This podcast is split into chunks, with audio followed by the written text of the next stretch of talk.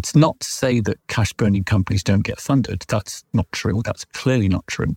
But what is much more in evidence now than two, three years ago is how that money is being efficiently used. Hello, I'm Michael Hainsworth. The CIBC Innovation Banking Podcast explores the world of startups, growth stage companies, and late stage companies that have made a big splash in their industries around the world.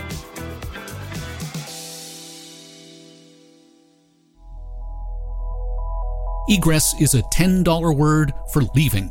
Egress is also a private equity and VC backed multi million dollar B2B software as a service company based in the UK which aims to prevent your sensitive corporate data from leaving your hands. And despite high interest rates, inflation that's even higher, and the fallout from Brexit still settling, Egress has no intention of leaving the UK, just expanding beyond its waters. For almost a decade, the company's financials have been in the hands of CFO Malcolm Locke. He recently guided the company to a $40 million Series C equity investment round aimed at expanding off the island and into the United States. I sat down with Malcolm and the CIBC Innovation Banking Relationship Manager Sean Duffy to find out what it takes to grow a UK based company post Brexit and why the UK is still attracting attention and dollars.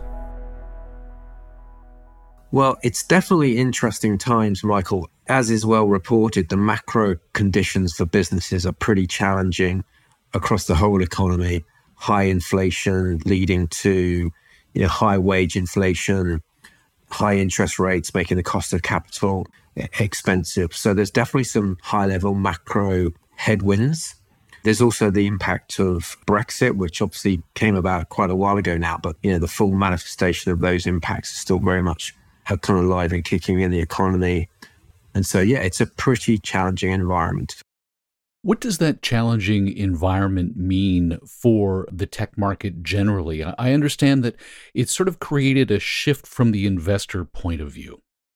Yeah, there's two or three things. I think one aspect is for tech companies in the UK or in any country, the access to talent, particularly technical talent, software engineers, and the like, is critical to be able to grow and drive innovation and the impact of Brexit is that, that the access to talent has been constrained because with the no longer having the free movement of people across Europe, companies based in, in the UK who want to employ that talent in the UK can no longer easily attract that talent from across the whole of Europe. And the tech sector was hugely reliant on that talent pool prior to Brexit. There's another impact as well, which is kind of in the opposite direction. So the tech companies have got to the point where they're looking beyond the borders of the UK to grow their businesses and sell their products. Getting into Europe is now a little bit tougher because you can't easily move your talented, experienced people from the UK. You can't easily move them into other markets in Europe to build out your operations in those markets. That's a challenge. I think the, the third area is around the cost of capital. So the, those macroeconomic trends with high inflation leading to high interest rates, that's really impacted the cost of capital for tech companies. And that has two implications. One is if you already have debt in your business as one of your funding mechanisms, the cost of that debt is most likely increased quite significantly, which is impacting your available cash flow that you can put into your operations invest back into your business. That in itself then has a knock on effect into the investment community. So the investment community, the venture capitalists, the growth equity providers, and the private equity providers, they'll be looking at that cash impact of the cost of capital and the impact that that has on cash burn in companies and wanting to see tech companies focus more on efficiency as well as growth. So, on cost of capital, I think what's changed is from two, three years ago, people used to say money was largely free, in inverted commas, that interest rates were on the floor. Companies seemed to be able to get away meaningful raises relatively easily. All of the investors were very well funded and were eager to deploy funds with rising interest rates and a dramatic fall in valuations in late 22 and throughout 23, the emphasis has shifted radically to efficient use of that money. It's not to say that cash burning companies don't get funded. That's not true. That's clearly not true. But what is much more in evidence now than two, three years ago is how that money is being efficiently used. How is efficient money use typically measured? It's a typical CAC to LTV ratio. Sort of how much did you spend to get that customer? And then how long does that customer stick around? LTV means lifetime value and CAC means cost of acquisition. So to polarize it, if you're spending a dollar to win a customer and that customer stays for a year and generates a dollar, you're just wasting your time. You will see all types of scenarios in the companies that we look at where there's some fantastic LTV to CAC ratios and some terrible ones. But that LTV CAC ratio is under a lot of focus to ensure that people are spending their marketing and sales dollars very wisely to bring on the right customers and that those customers stick. I think that's a phenomenon that didn't really have much um, resonance two, or three years ago, but it's a, it's a leading one now. So you want that ratio in the sort of five, six, seven range at least. So, a post Brexit business world in the UK has meant the hunt for talent has gotten more cutthroat, and UK business has been forced to focus across the pond to North America, as post Brexit barriers make working in continental Europe that much more difficult. Meantime, investors have changed their focus from revenue growth to return on capital and how efficiently a startup founder is using the revenue that is coming in the door. That's led investors to open their wallets for companies that typically don't need the money. Yeah, that's absolutely true. It's like, you know, you can only get an umbrella if the, the sun is shining. Yeah, more specifically, I think if you're a company that's looking to raise capital in the form of debt, then you definitely need to be able to demonstrate that you have a good runway of cash in the business. So you're not going to run out of cash in the next three months or six months. I think most lenders would be looking for at least 12 months of cash runway from the existing cash in the business before they'd be prepared to put additional cash in the form of debt into any company. So that presents its challenges for the smaller scale businesses, the startups and the early stage scale up businesses that perhaps haven't got the luxury of an established customer base that's generating some cash for them. So I think that's a tough environment. And then from the venture capital and private equity community or the growth equity community, those guys and girls they don't like uncertainty. And there's been a lot of uncertainty in the economies of the world. Again, rising inflation leading to rising interest rates, uncertainty about when the inflation curve is going to start turning in a more positive direction. I mean, it has in some economies, but not so much in the UK yet. And so there's still a degree of uncertainty for that investment community as to how high is inflation going to go or, how long before it starts to come down? How high are the central bank rates going to go. Obviously, other factors that generate certainty, like the, the war in Ukraine, don't help. And it's that uncertainty that means the equity investors are kind of sitting on the fence. They're not ready to readily deploy capital again yet. So they, and that's been obviously the case now for more or less 18 months. And I think it will continue for a little while yet. I think for good companies, there remains a very active funding market, whether it's debt or equity. There is still a lot of funding around. Money has to go somewhere. It can't just sit in, in the bank. Good companies with good parameters continue to attract investment, whether that's debt or equity. I think the amount of funding has come back, certainly on the equity side, because 2021 saw a high watermark in terms of the amount of money that was coming in. So, in that sense, it sort of had to come back uh, and that the lending markets are sort of correlated, possibly a slight derivative of the equity markets. But you know, if the equity markets slow down, the debt markets slow down a bit. But generally speaking, good companies still get funded. So I don't think that has changed. There's a saying that goes, there's always money. There just isn't money for you. And that's the case for startup and growth stage companies that fail to pivot to address the current climate of high interest rates, higher inflation, low mobility, and lower valuations. The economic environment in the UK has forced companies in the tech space to focus on profitability and double down on efficiency. Malcolm tells me one of the secrets to success at Egress is that he's pivoted from growth at any cost to efficient growth. There's a long run focus on growth, top line growth, get onboarding new customers, selling more to existing customers. And that's been that kind of mantra for Egress and a lot of tech companies for a long time. And companies were focused on like, how do we scale out our organization to drive growth?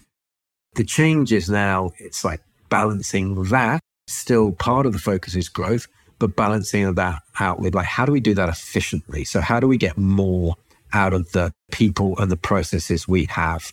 Where have we built out processes and organ- parts of our organization that perhaps are nice to have rather than must have?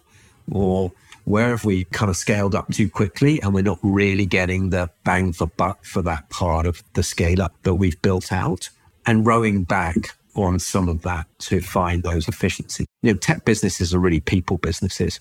So a lot of the cost is in people. So it's not necessarily reducing headcount. In some cases, that's not necessary, but it probably has meant for many tech companies freezing hiring or, or going much more slowly in terms of hiring and adding people into the team and making sure that the team you have is absolutely as efficient as it can be before you start adding those additional heads. So then what happens to product innovation when you're focused on efficiency? That's a really interesting question because logically you'd think innovation would be one of the kind of the luxuries that might go. But actually, when we looked at the efficiency or how we could gain efficiencies with across our engineering organization, what we found was the inefficiencies were really in some of the areas of maintaining our existing products and services, maintaining our customers from a technical point of view. And there was a lot of process redundancies and inefficiencies, the use of people where we could automate tasks and processes. And therefore, actually, we didn't need to reduce innovation or move people off innovation to spend more time on maintenance tasks. You once uh, told me that you've got a, a, Japanese management technique that you employ when it comes to squeezing more productivity out of the routine. Yeah, it's one I learned a long time ago when I was on an MBA program. It's super simple to remember, so it really stuck with me. And it's called the five whys. And it basically is literally asking why five times in a row. So if someone says, like, why do we do it that way? And then they give you your answer and you say, well, but why do we do it that way? And you keep asking why until you really get to. And the, the idea is you really make people think about that the answers they're giving you and say, actually, you know what? You're right about this. Like, why do we do it that way? There is a better way of doing it. Why are we still doing that technique or that, that process that we've run for five, ten years? We've never changed it. We can do that differently. We can do it smarter. And there's a real opportunity at this kind of moment in time with the evolution of AI based products that are coming into the market in all areas, in all walks of life, all areas of business processes are potentially going to benefit from AI based software that's being commercialized and becoming usable in lots of different areas of business, which will, will help make processes much more efficient. I see you've got debt financing from CIBC Innovation Banking in June of 2021, additional debt financing in January of this year. You've got what, a combined 32 million burning a hole in your pocket? Uh, tell me about your growth strategy and how it includes expanding into new geographic markets. How do you overcome the Brexit challenges for the European market? Part of having the capital is the organic growth. So looking at markets we can expand into and enter for the first time.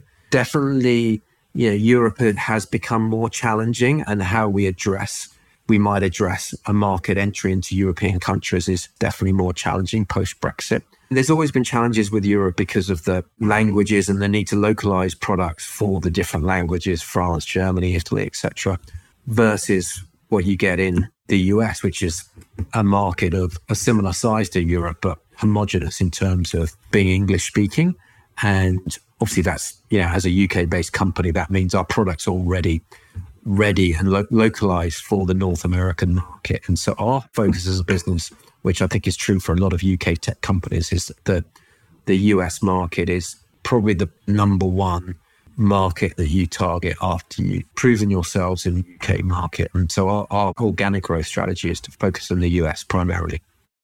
The UK remains a very good place to set up and scale a company. It's very pro business, it's very pro commerce. It has a lot of very talented people in it. It has a highly supportive ecosystem, if you like, of VCs, lawyers, corporate finance houses. They're all still heavily concentrated in London, the Southeast, and other bits of the UK. And there's still an awful lot of talented people here. So, whilst Brexit has certainly created an additional headwind to expand, certainly to expand into Europe, so it certainly hasn't made it easier it hasn't been a death blow for the VC industry in the UK. The UK is still, you know, the leading country in Europe for VC investment and a leading global player. Brexit hasn't made it easier, but I think the UK is learning to cope with it. It's a testament to the UK economy that it can have sky high interest rates, higher inflation, and trouble attracting talent while still being the leading country in Europe for VC investments. And while Brexit hasn't made working in the UK easier, Egress is learning to cope with it. It could have pulled up stakes and moved to North America, but it will continue to treat one Old Street yard in London, England as its base of operations. One upside to focusing that 40 million in Series C across the Atlantic no language issues. Every tech company wants to reduce friction for their clients and i can imagine it's the same for you with an m&a strategy. There's less friction moving into the united states and canada. Exactly right. We've been able to seed the north american market using our uk based sales team. There's no language barrier. The time difference isn't too significant from the uk to the east coast of north america. Our support teams who support customers and, and, deploy the software and support customers once we've sold the software. That can all be done from the UK. I mean, now we've got some scale in the US. We're beginning to put those teams locally as well. But to get it going, we could do many of the functions could be done from the UK, which reduce the heavy lifting of setting up in a new market. What does the next 10 years hold for Malcolm Locke at Egress? Locke doesn't know. Not even the crows that guard the Tower of London can predict what's next but being willing to pivot from growth at any cost to growth at a reasonable cost, a focus on efficient capital use and expansion into foreign yet friendly territories, it's all set up Egress for success for its next decade. As for Sean Duffy, the managing director for UK and Europe, he's confident that Egress is in a good region to scale up the company. Thanks to the United Kingdom's pro business stance, strong ecosystem, and support from innovation economy investors like CIBC Innovation Banking. This has been the CIBC Innovation Banking Podcast, where we learn the secrets to innovation economy success from the entrepreneurs who are paving the way for the future. I'm Michael Hainsworth. Thanks for listening.